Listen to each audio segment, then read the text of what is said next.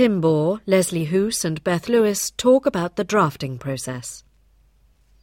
Beth, tell us how you go about writing your first draft.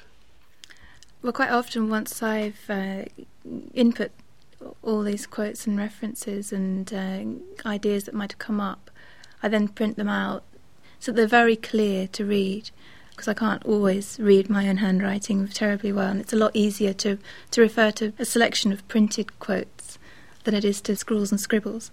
But then I nearly always write the first draft out in longhand, which I then input again in the computer, so that mm. I can then read it again much more clearly, and and obviously mess it about and pull it about and try and pull it into shape much more clearly.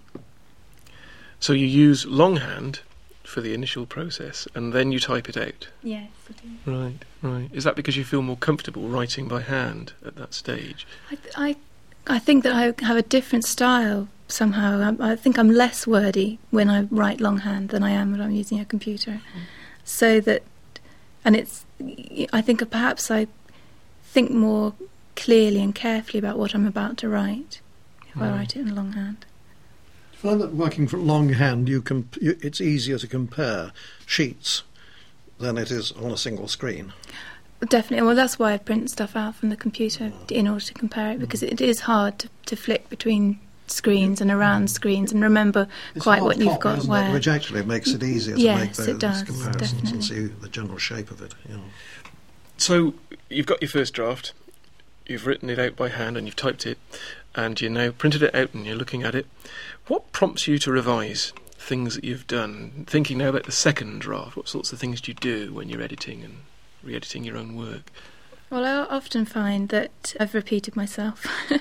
um, and or I've said very similar things in different ways with different evidence, which I'll pull together and then decide which bits of evidence or which particular way of saying it is was the better way, or combine things that sounds great because you're allowing yourself the free flow of your thoughts in your first draft. You're not worrying too much about repetition and stuff like that because you mm. know you can put that right at a later date. Yes.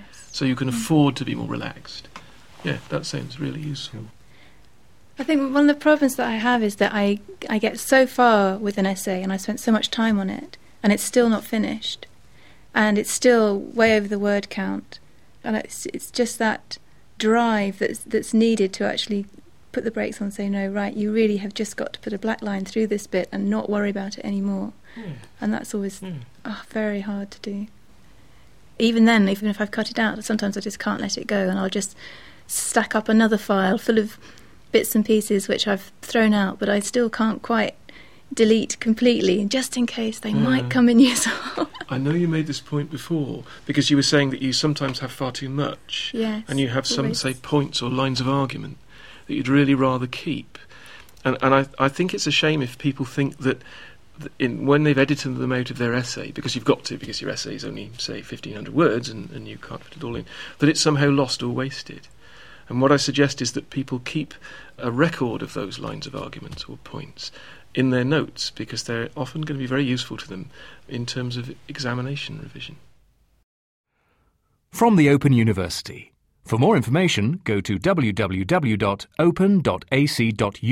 forward slash use.